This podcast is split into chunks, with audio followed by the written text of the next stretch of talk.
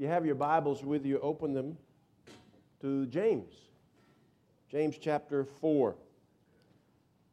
James chapter 4. James is the pastor of Jerusalem writing to Christians who are suffering an economic downturn.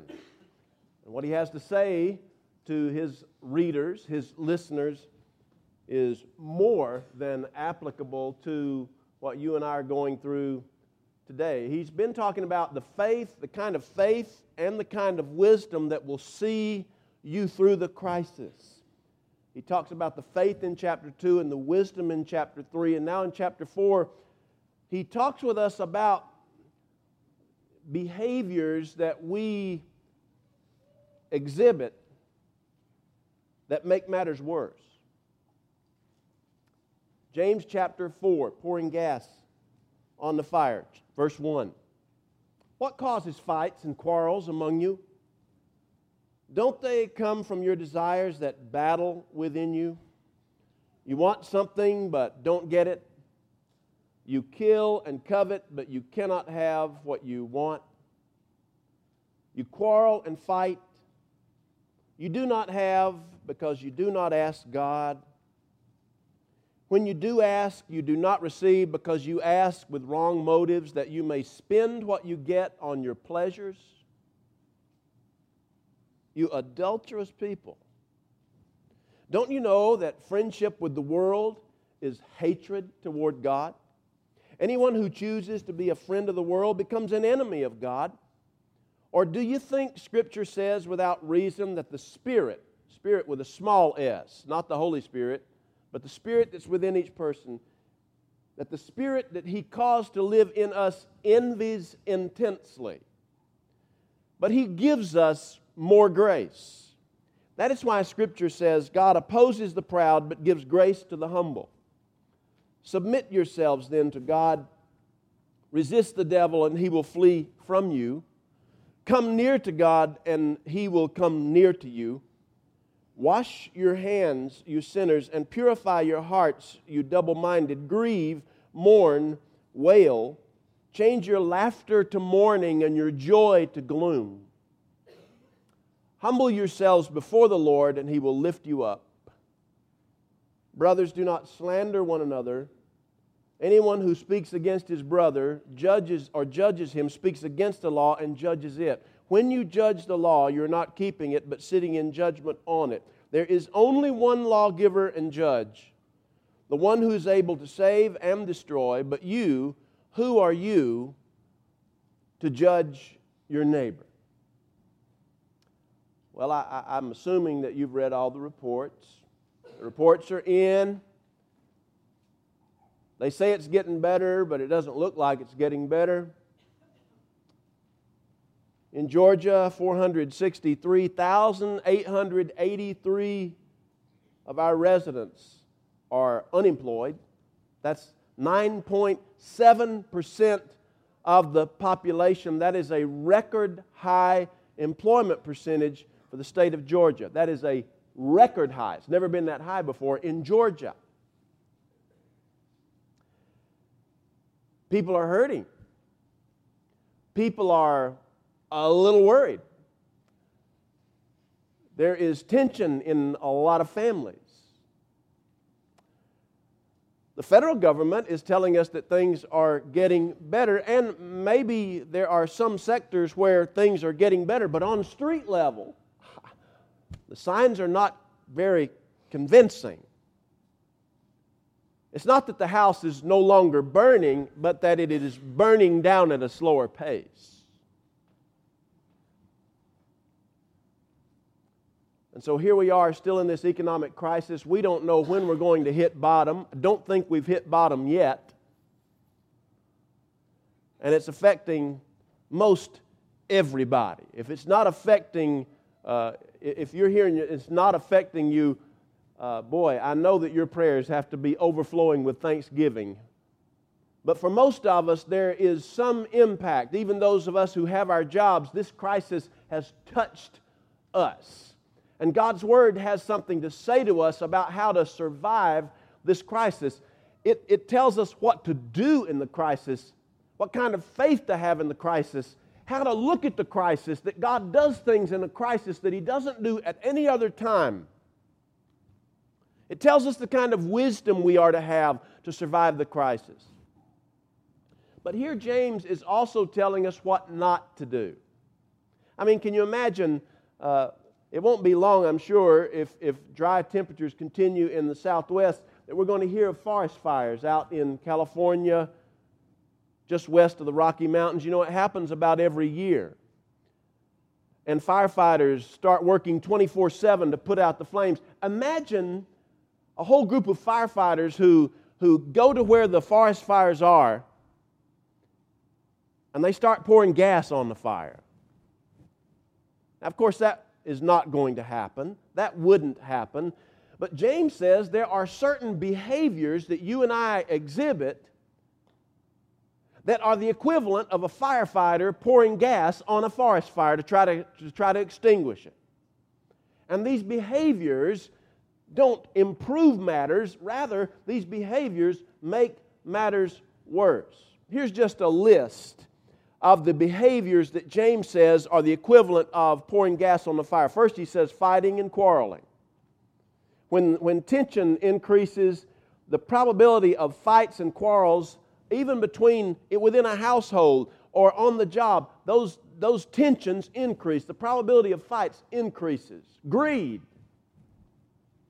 You know what's amazing to me is we still haven't learned the lesson of this crisis in America, I don't think. Greed is part of the reason we are in the crisis that we are in. Greed is a sinful problem, it's a spiritual problem. Do you know why you're paying more at the gas pump now? You say, well, it's summertime, people are traveling. That's part of it. You know the other part of it? It's not a supply and demand deal, not really. Uh, in fact, the, uh, the reserves, even in the Middle East, are, are high. Everywhere you look in the oil producing nations, their reserves are high. You'd think with a, a, a large, a large uh, supply with a reduced demand that the prices would go down. You know why the prices are going up? It's because investors in oil are pushing the price up. Why? G R E E a D. And guess who's going to fuel their pockets? Y O and U. And we're going to do it every time we put gas in our automobiles. I'm for going Flintstone style. How about you? Hello? Come on. Yeah. Greed, James says prayerlessness or prayer abuse is a better way to put it. Prayerlessness, he says, you, you uh, do not receive because you do not ask God. And it's not so much uh, a matter of, uh, for some people, it's that we don't go to God and ask God for the things we need. For some of us, it's not a matter of not going to God. We go to God regularly. But we go to God regularly for what we want, not for what God wants. And so James says sometimes you don't get because you don't ask, sometimes you don't get even though you ask, but you're not concerned with God's will. You're asking for wrong motives. Then he says there's arrogance. Throughout this passage, he attacks arrogance. Humble yourself before the, God, before the Lord, and he will lift you up. God loves humility. The writer of Proverbs says God hates a proud look. Men, you hear that?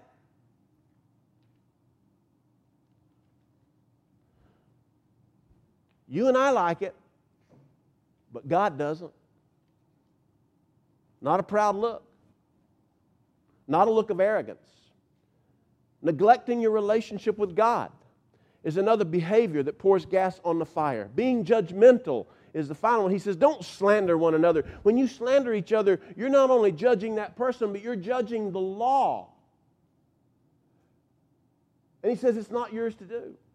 So James lists a, a whole series of behaviors that we exhibit in a crisis that really fuel the bad fire of the crisis rather than extinguish that fire.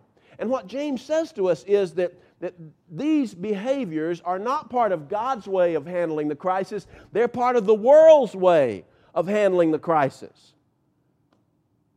And you and I have to choose which way we're going to respond. We're, we have to choose how we are going to handle this economic crisis or whatever crisis you find yourself in.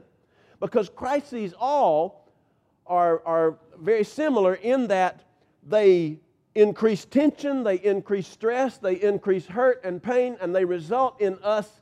The natural tendency in us is to exhibit these kind of behaviors. Where do these behaviors come from? Just, just put your index finger right there and drill real deep because that's where it is.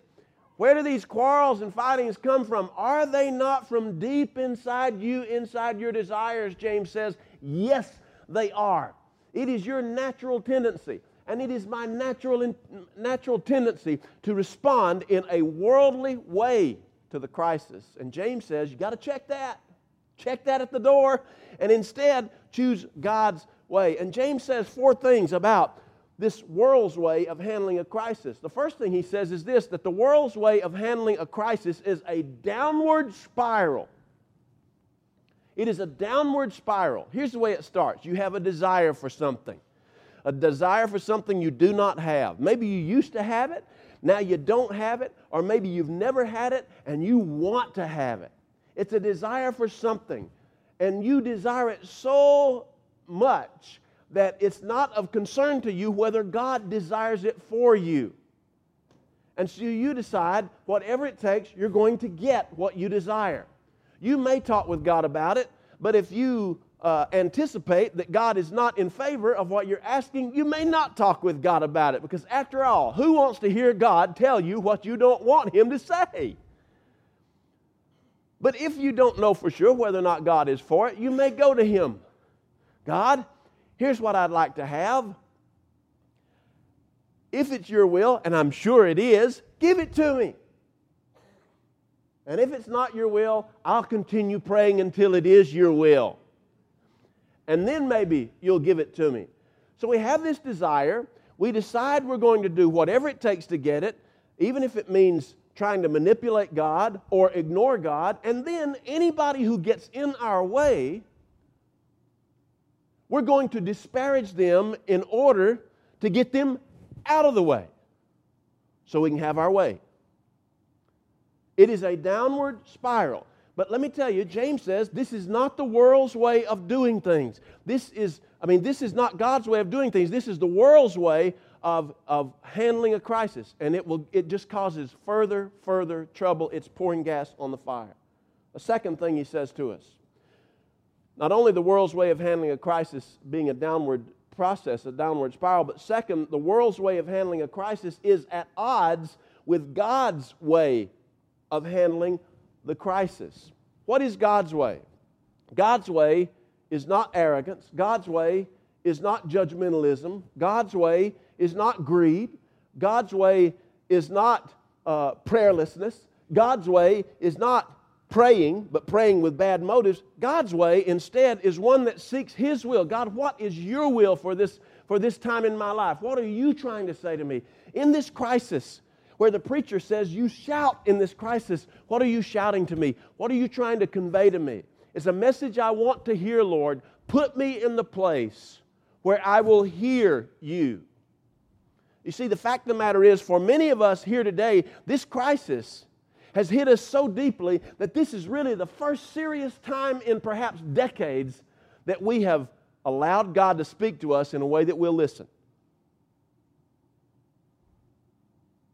God's way is humility. God's way is meekness. God's way is submission to His way above our way. Number three, the world's way of handling this crisis places us in a position which is not ours to have. James says, he says, not only submit yourselves to God, but he says, when you slander your brother and you judge him, you speak against the law and you judge it. And then he says this He says, There is only one lawgiver and judge, the one who is able to save and destroy. Who's he talking about? Of course, he's talking about the Lord. So he says, But you, who are you to judge your neighbor? Tensions get high. We start lashing out at other people. And basically, what we're doing, we're pulling up a big old throne and we're sitting down in it. And guess what? The chair doesn't fit you and me. Because it was only designed to fit one person. That is the Lord God Almighty. He is the only one who can judge. And you and I can't sit in that chair. It's going to be too hard, or it's going to be too soft, or it's going to be too big. It'll never be too small. but it won't fit. Finally, James says, therefore, you need to submit to God's way of handling the crisis.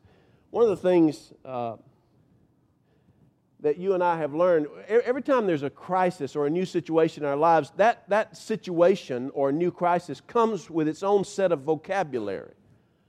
For instance, uh, two years ago, I had never heard the phrase toxic assets. Toxic assets. But now, that's a phrase that, that if you've been following the news at any length at all in the past year, you're very familiar with the phrase toxic assets. Banks, in order to try to provide everything for everybody, gave loans to people who could not afford the loans, or they, they gave them uh, too much money, or they gave loans to people who should never have had any loans to begin with. And so now a large percentage of those loans nationwide are either in the process of going bankrupt or they are late, and there are foreclosures right and left. As a result of the foreclosures, the prices of homes have plummeted so that now there are some people who are making their payments, but their mortgage is worth more, many times more, than the value of the home. And all of these loans, the ones where people are late, the ones where people are going uh, into foreclosure, the ones where people are making payments, but the price of the home is beneath the, the value of the mortgage. All of these are called, here it is, toxic assets, and banks are trying to get rid of them. It's gotten us in a mess. James says that for you and I who are Christians, trying to weather this crisis, behavior such as arrogance, greed, judgmentalism, prayerlessness, quarreling, neglecting your relationship with God are toxic assets, which means they're not really assets at all. We immediately and naturally lean toward them, but James says it's like a brush fire that needs to be extinguished, but it's throwing gas on that fire instead of putting the fire out. You and I are going through a crisis. How we respond in that crisis will largely determine how we'll come out when it's over. Let's pray.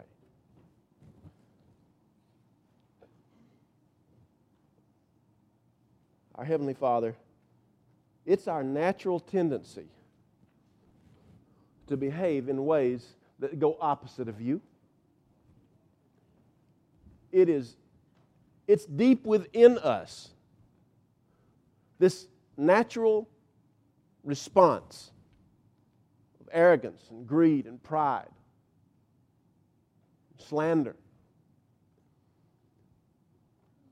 God reach deep within us and scour our hearts with the cleansing power of your holy spirit and help us to adopt your way of handling the crises in our lives. We pray in Jesus' name. Amen.